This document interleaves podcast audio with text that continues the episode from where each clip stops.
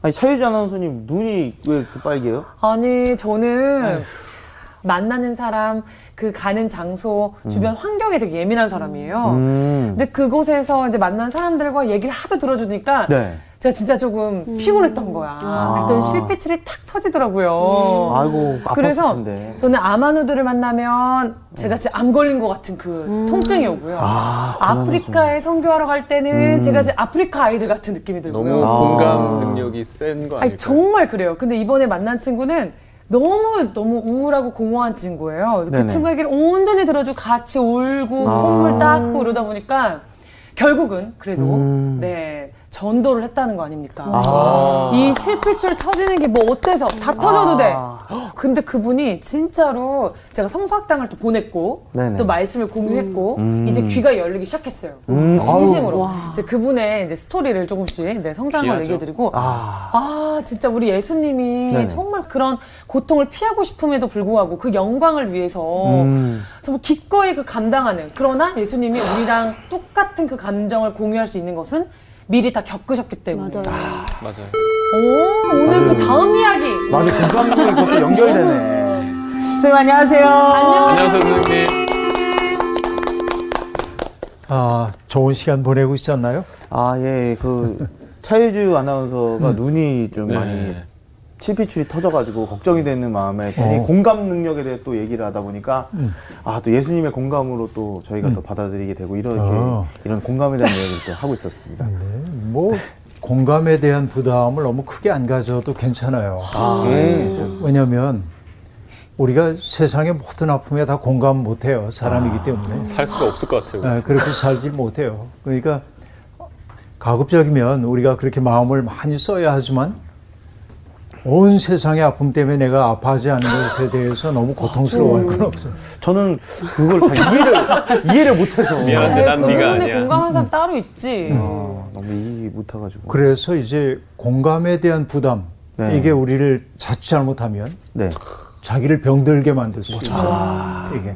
근데 이제 어떻게 지나다 보면 내가 무정한 사람인데 어떤 이야기를 듣는 순간 유난히 내 마음이 아프고 그때 그걸 뭐로 봐야 하냐면 하나님의 초대로 받아들여야 돼. 그렇죠. 그러니까 유난히 마음 아픈 것은 하나님이 나를 통해 뭔가를 하시려는 일이 있기 때문에 그 마음을 주신지도 몰라요. 네. 그러니까 뭐 그 마음이 아픈 마음이 올 때까지 그냥 무작정 기다리십시오 하는 얘기는 아니고요. 음, 네. 우리가 세상의 아픔에 대해서 우리가 늘 공감하고 이래야 하지만 음. 공감 자체를 부담으로 여기지는 마시라 하는 얘기. 아, 그 분야에 대해서도 다 그 사람들의 그릇이군요, 그냥. 그렇죠. 그런 게 있죠. 근데 어떤 사람은 공감의 능력이 큰 사람이 있어요. 음. 그런데 그렇지 못한 사람도 있거든요. 사람 다 달라요. 살아온 배경도 다르고. 예, 그러니까 공감 능력이 큰 사람이 당신은 어째 그렇게 무정해라고 얘기하면 안 됩니다. 네. 그리고 공감 능력이 큰 사람 보고 그렇지 못한 사람이 당신은 왜 이렇게 오지랖이 넓어 이렇게 얘기해도 안 돼요. 와, 그 두 가지를 다 주변에 네. 듣는 것 같은. 아, 두 되게- 분한테 직접 하신 것 같아요. 되게 얘기하고 싶은 문장이 나왔어요. 앉은 게 꼭 그런 이유 같잖아요. 네, 우리 사이 좋은데 떨어져 왔네요. 그만합시다. 아, 빨리 공부하고 싶다.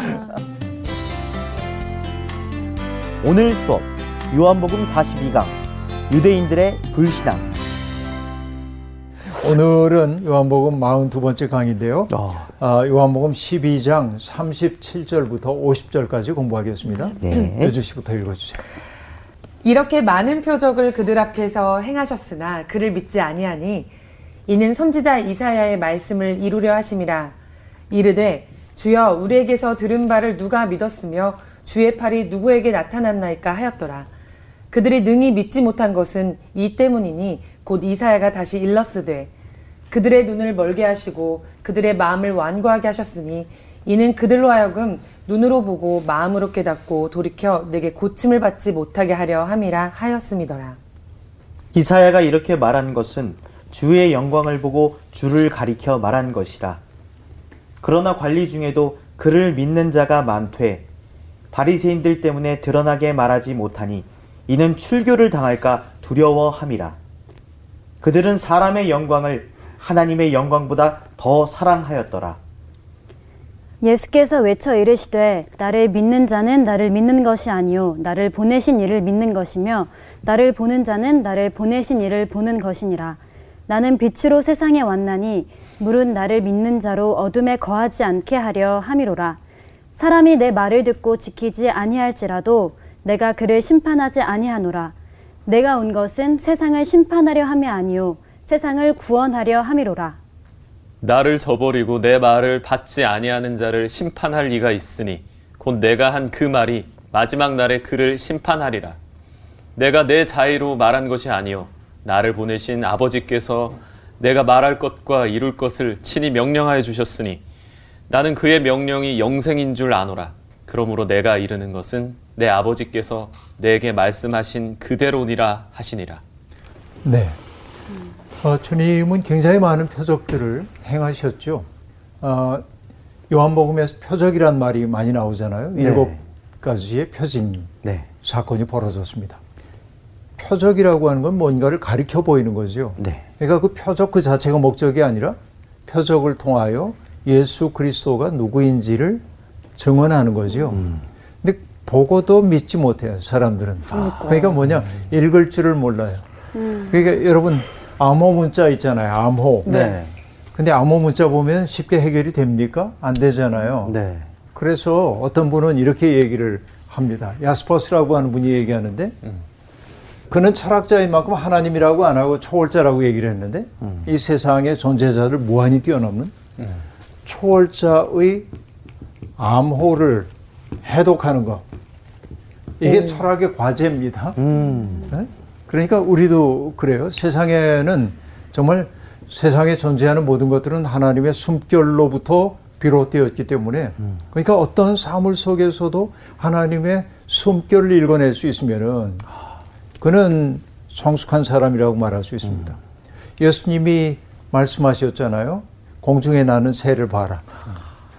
봤어요. 뭐 어쩌라고요. 이렇게 하면 안 되잖아요. 들에 핀 꽃을 봐라 그랬더니 하나님을. 봤는데요. 예쁘네요. 이렇게 하면 안 되잖아요.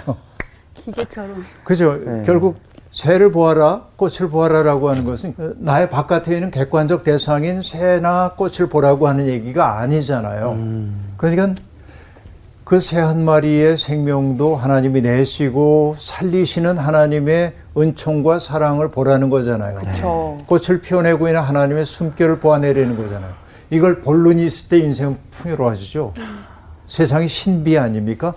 늘 드리는 말씀이지만 사람이 무리를 걷는 게 기적이 아니라 대지를 딛고 걷는 것도 기적이거든요.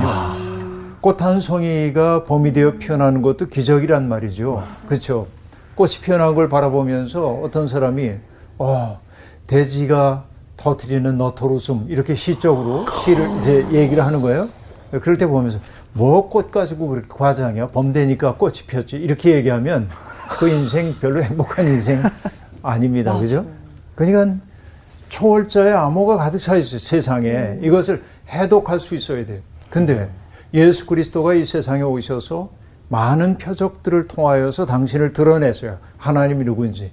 그런데 안타까운 건 뭡니까? 사람들이 암호 해독을 못해요. 그래서 믿지를 않아요. 이게 이제 오늘 본문의 시작입니다. 그러니까 예수님이 떠올리는 게 이사야의 말씀이 떠올랐어요. 이사야도 얘기를 했거든요. 주님 우리에게서 들은 바를 누가 믿었습니까? 주님의 팔이 누구에게 나타났습니까? 이사야도 하나님의 말씀을 전했는데 여러분 이거 우리 이 복습 한번 해보십시다. 예언자가 미래에 벌어질 일, 지금 이대로 가다 미래에 벌어질 일에 대해서 하나님의 말씀을 받아가지고 전했어요. 네.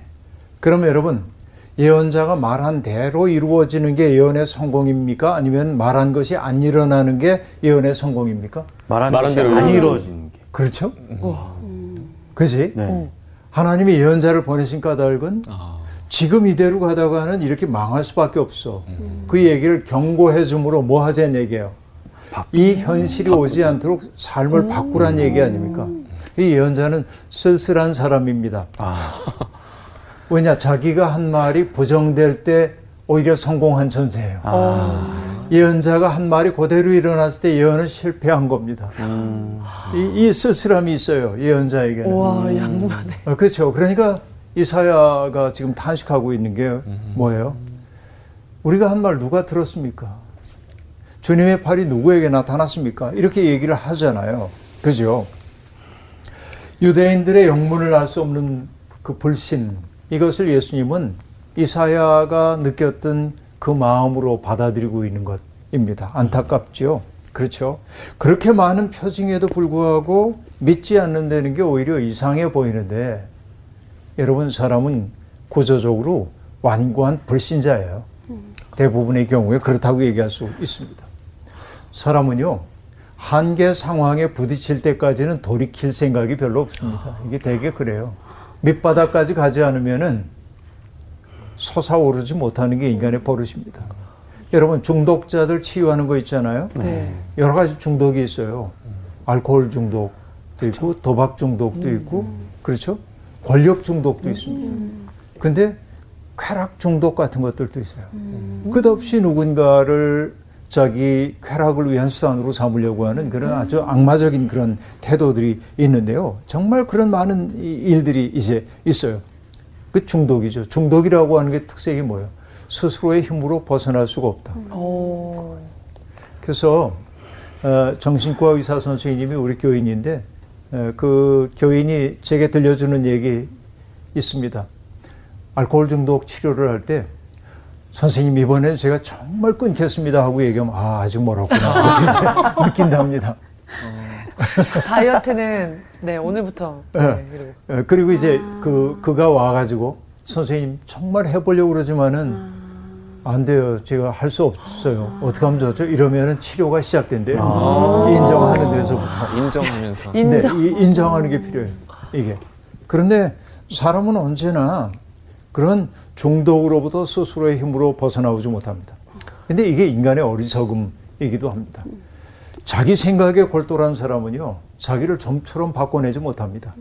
그게 언제 깨지냐면은 한계 상황에 내몰렸을 때 깨져요. 예를 들면, 나도 모르게 죽음의 현실 앞에 선 거예요. 병원에 갔더니 갑자기 시한부 인생 선고를 받아서요. 그럼 삶의 가치관이 완전히 바뀝니다. 그죠? 이전에 내가 좋게 여겼던 것들이 이게 그렇게 소중한 게 아니라는 거 알게 되잖아요. 네. 이게 인간이 겪고 있는 한계 상황이라고 볼 수 있습니다. 그래서 대개 사람들은 어려울 때 하나님을 찾아요. 사업에 실패했다든지 관계에 실패했다든지 그렇죠. 병들었다든지 이럴 때 쥐하고 절박하게 그래요. 그리고 그 문제가 해결되면은 언제 그랬냐 싶게 과거로 잊어버려. 돌아가 버리고 말아요. 이게 사람의 버릇입니다. 어떻게 보면. 불쌍한 일이라고 볼 수 있습니다. 그래서 저는 늘 얘기해요. 삶의 주변부로 몰려가지고 어, 하나님을 믿는 것도 믿음이지만 진정한 믿음은 삶의 한복판에서 믿는 것이어야 한다. 어, 내가 가장 행복할 때도 하나님 앞에서 살아야 하고 내가 가장 성공적인 커리어를 쌓아가고 있을 때도 언제나 내가 하나님 앞에 있다는 사실을 바라보고 살아야 돼.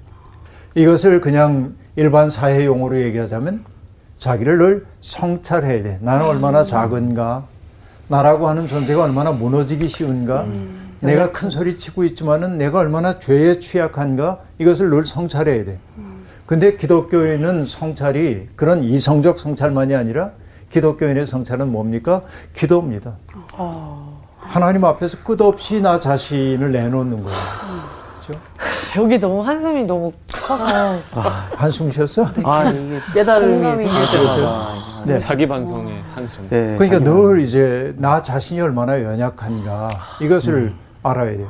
그걸 알 때 비로소 어떤 마음이 드냐면 어떤 사람을 품을 수 있는 여력이 생겨요.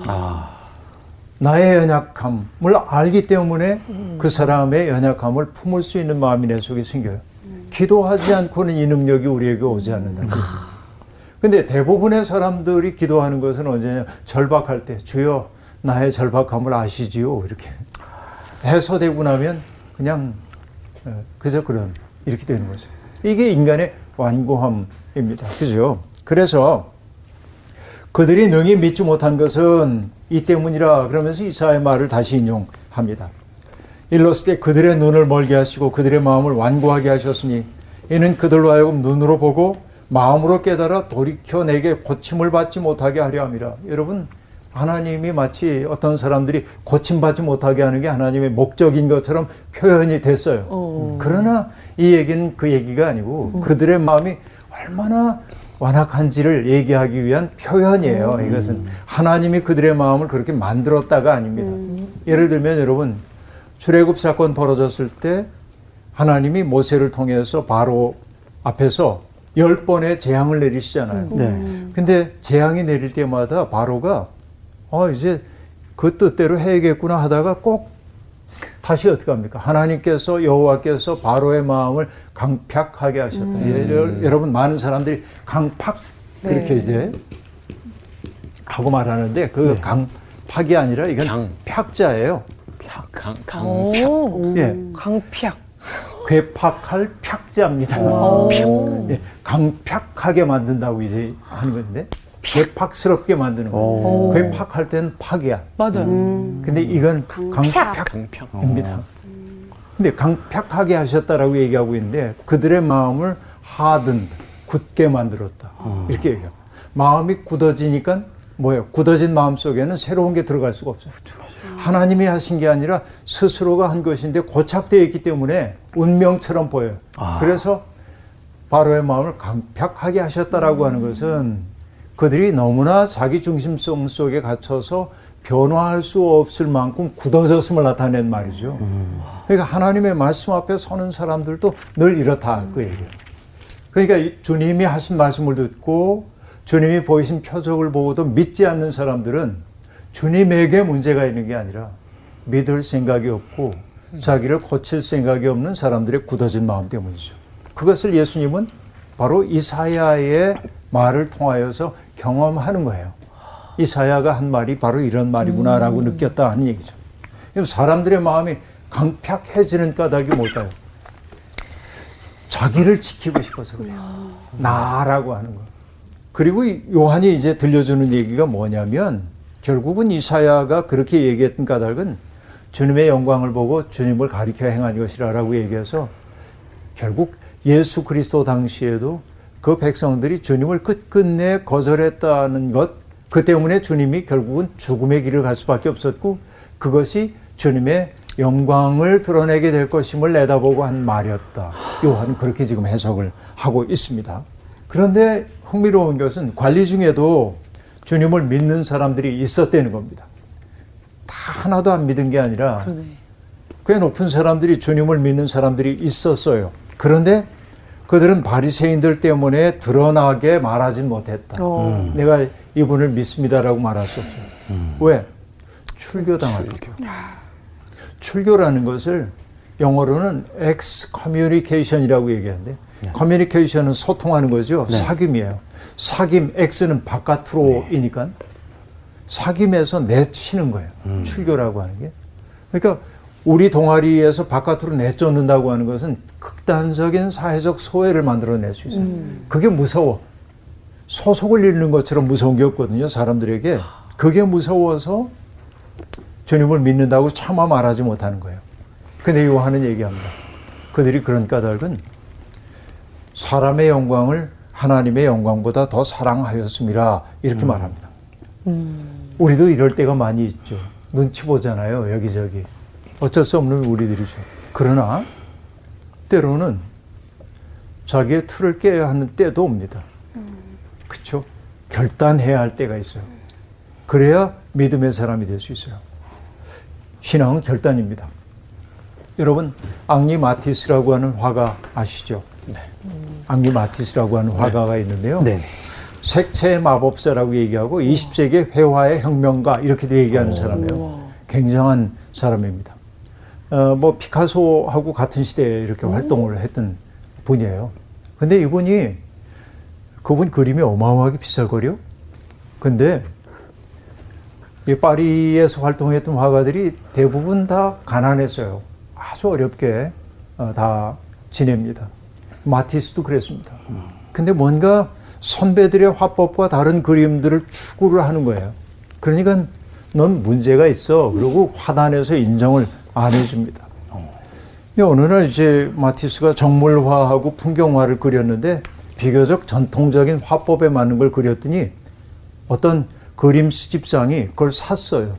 얼마에 사냐면 400프랑. 요즘 돈으로 하면 500만 원쯤 되는 돈입니다. 마티스는 너무나 행복했어요. 이렇게 비싸게 내 그림이 팔리다니. 100프랑짜리 4장을 받았거든요. 이렇게 100프랑짜리를 바닥에 놓고 쳐다보고 우와. 그리고 또 한 장 놓고 우와. 큰 돈인 거예요. 이분한테는. 돈벌이가 되네? 그런데 그 수집장이 얘기하는 거예요. 이런 그림만 그리면 내가 계속 사줄게. 그러는 거예요. 근데 마침 그때 정물화 한 점이 완성돼 가고 있었어요. 근데 마티스는 고민하다가 그 그림을 없애버렸어요. 어, 왜냐하면 내가 그들의 요구에 맞춰 살다 보면 내가 그리고 싶은 그림을 그릴 수가 없겠다 하는 생각이 든 거예요. 결단한 거예요. 그 나중에 뉴요커지의 그 기자하고 인터뷰를 할 때 마티스가 한 얘기 유명한 얘기가 있어요. 뭐라고 얘기하냐면 나는 그날을 내가 해방된 날로 꼽습니다. 아, 해방된 거예요. 결단한 거예요. 어, 돈 벌기 위해서 나 자신의 그림을 포기하지 않겠다. 이거 굉장한 결단이죠. 대단하다 진짜. 이게 마티스를 만든 거죠. 살다 보면 믿음도 똑같습니다.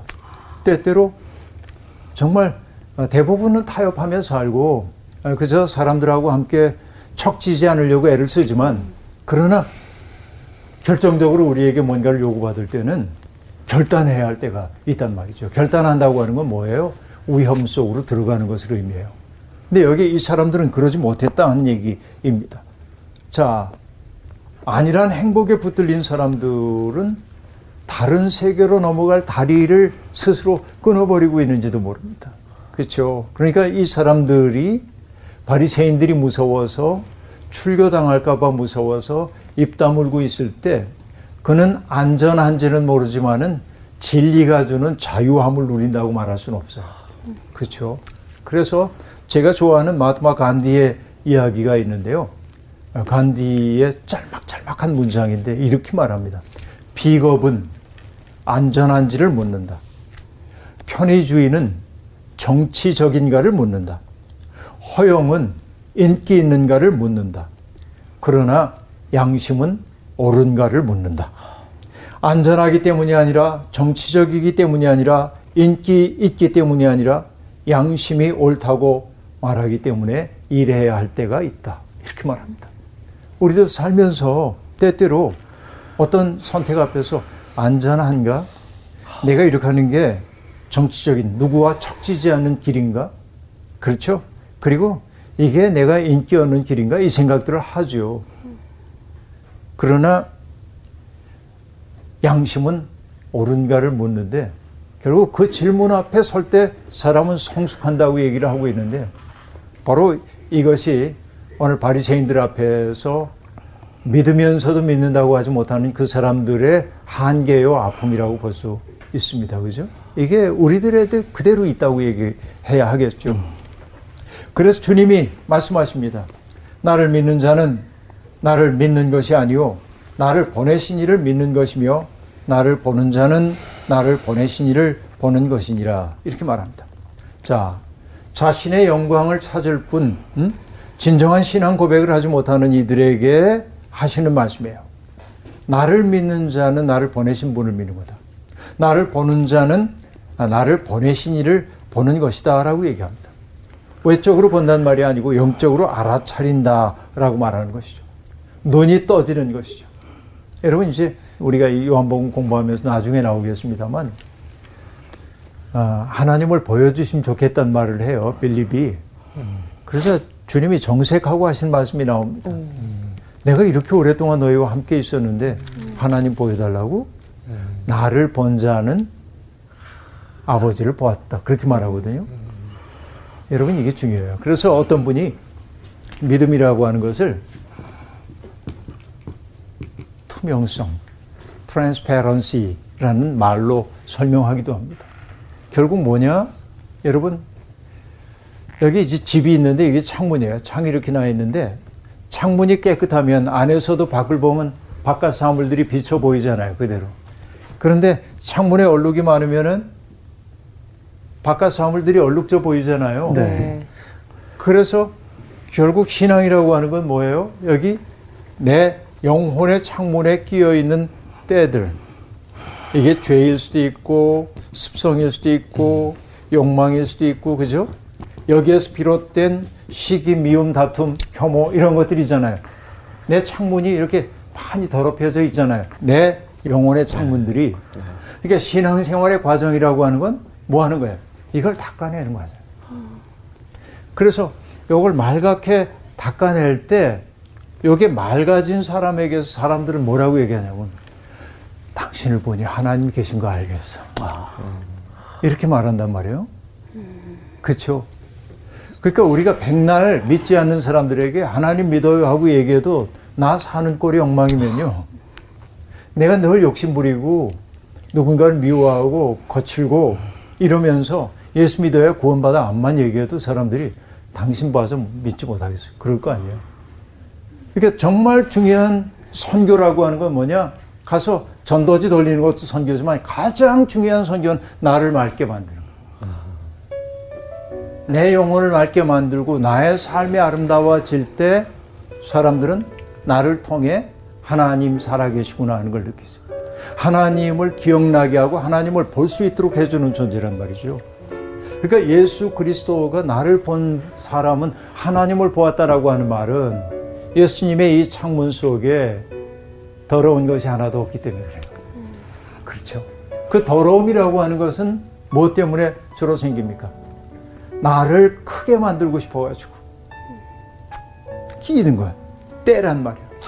이것을 닦아내야 우리들이 비로소 볼 수 있는데 여러분 어, 주님이 하신 말씀에 나를 본 자는 나를 보내신 분을 보았고 응? 아, 나를 보는 자는 나를 보내신 이를 보는 것이니라 이렇게 얘기하고 있습니다. 어, 잘안 되죠 우리들도. 그래서 성 어거스틴이 예, 고백록이라고 하는 책에서 이렇게 말합니다. 아주 예스럽게 번역된 말로 제가 일부러 인용을 하는데 늦게야 님을 사랑하였습니다. 늦게야 님을 사랑하였습니다. 이렇듯 오랜 이렇듯 새로운 아름다움이시여 늦게야 당신을 사랑했습니다. 이렇게 말한 후에 그가 얘기합니다.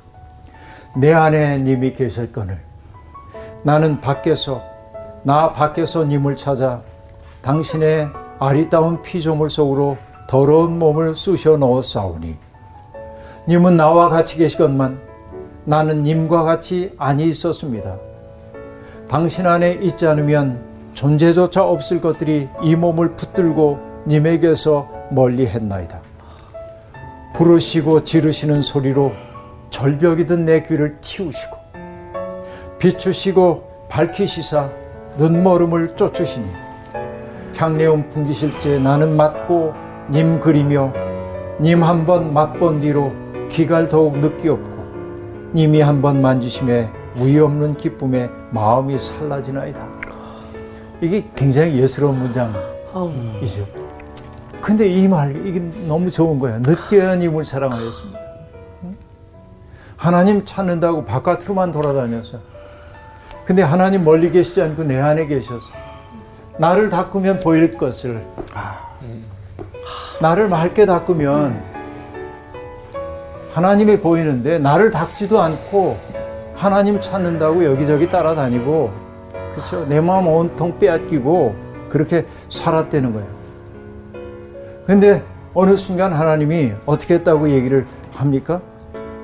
부르시고 지르시는 소리로 절벽이든 내 귀를 틔우셨어요. 어느 때 주님의 음성이 내 속에서 탁 들려오는 걸 느끼게 만드셨고, 그리고 빛을 비추시고 밝혀주셔서 내가 눈멀었던 존재임을 알게 하셔서 그게 결국 어떤 상태예요? 맑아진 거야. 내가 나 스스로를 맑히려고 애를 써봤지만 안 됐는데 어느 순간 주님의 은총이 나를 맑게 씻겨 놓으시니까 비로소 보이는 거예요. 그분이. 여러분 이것이 바로 눈뜸입니다. 그렇죠. 하나님을 어떤 대상화해 가지고 어디서 찾지 말고 내 속에서 외치고 있는 그분의 부름을 들어야 합니다. 근데 안 들리는 까닭이 뭐냐 귀지가 가득 차 있기 때문에 그런데 그 닦아야죠 투명하게 믿는 사람들이 맑고 투명하면은 세상 사람들이 믿는 사람들을 바라보면서 달라질 겁니다. 그런데 우리들이 불투명한 존재가 되어버리고 말았어요. 이게 지금 문제인 것이죠. 그래서 주님이 말씀하십니다. 나는 빛으로 세상에 왔나니 물은 나를 믿는 자로 어둠에 거하지 않게 하려 함이로다. 사람이 내 말을 듣고 지키지 아니할지라도 내가 그를 심판하지 아니하노라. 내가 온 것은 세상을 심판하려 함이 아니요 세상을 구원하려 함이로다. 자, 사람들은 어둠 가운데 거합니다. 하나님의 심판과 진노 아래 머물러 있는 거예요. 왜? 나를 지켜야 한다는 생각 때문에 그렇습니다. 그런데 빛 가운데 거한다고 하는 것은 무엇이죠?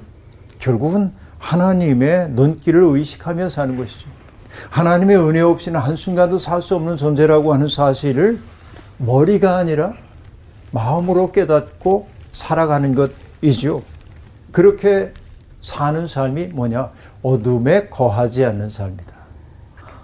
그렇죠? 주님이 오신 까닭은 사람들로 하여금 그 어둠 속에 머물지 않도록 하기 위해서 그랬다는 말이죠.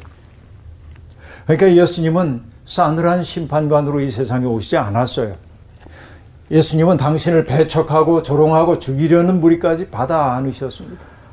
십자가에 처형당하실 때 조롱했어요, 사람들이. 근데 주님은 조롱하는 그들을 보고 주여 저들에게 벼락을 내리시옵소서 안 그래요. 그러니까. 아버지 저들을 용서해 주십시오. 자기들이 하는 일을 알지 못함입니다. 이렇게 말합니다. 무지한 거예요, 그들이.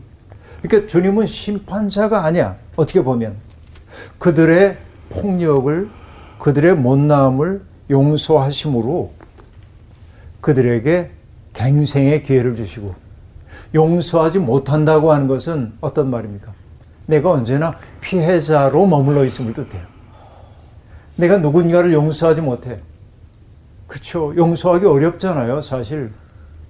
근데 결국은 우리가 용서를 지향해야 하는 까닭은 용서하지 못할 때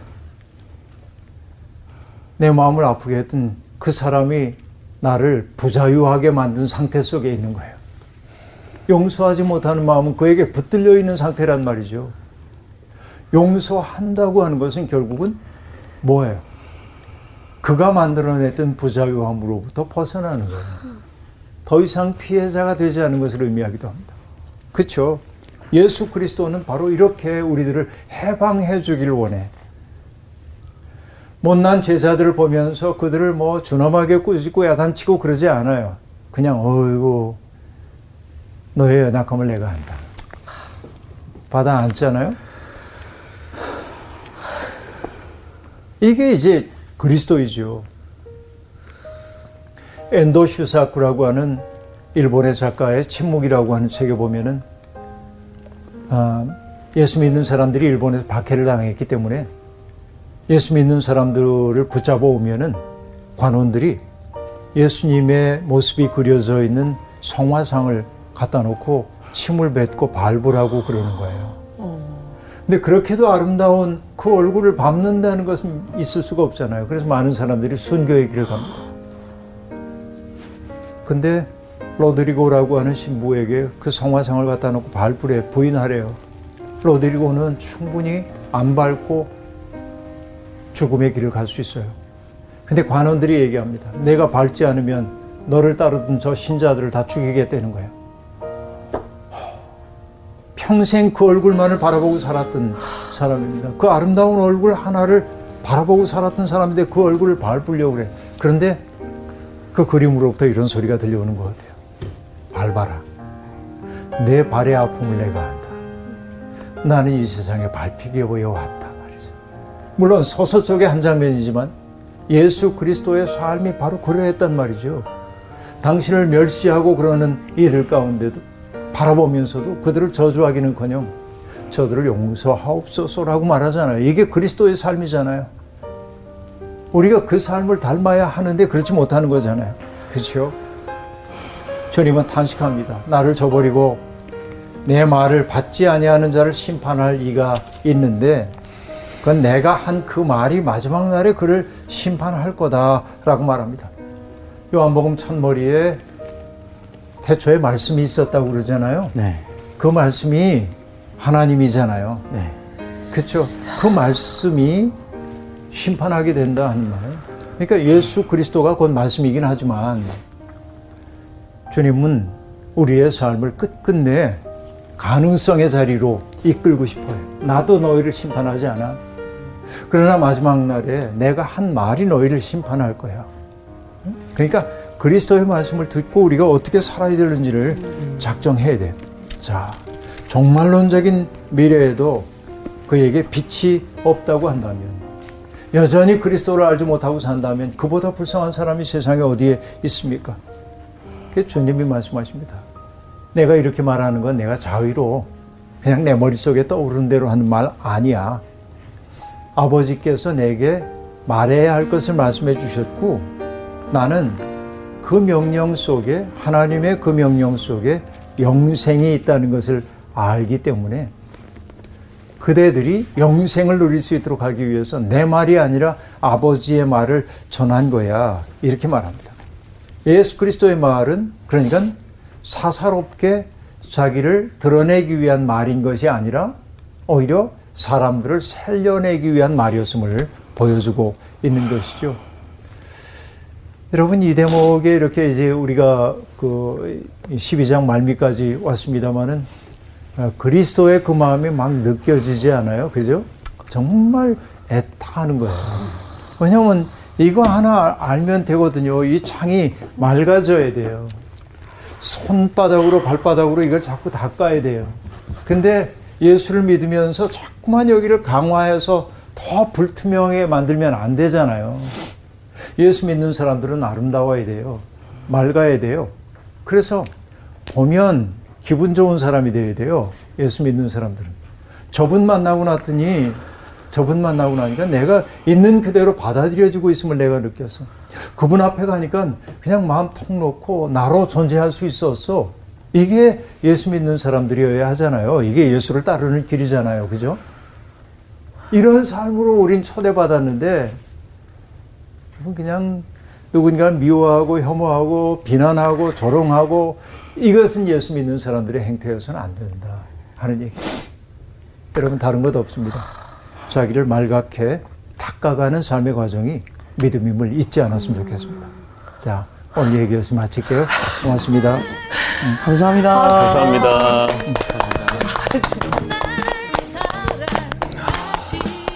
아, 오늘 맑게 가- 마음을 닦으라는 말씀을 많이 강조하신 것 같은데, 아, 오늘 어떻게 들으셨어요?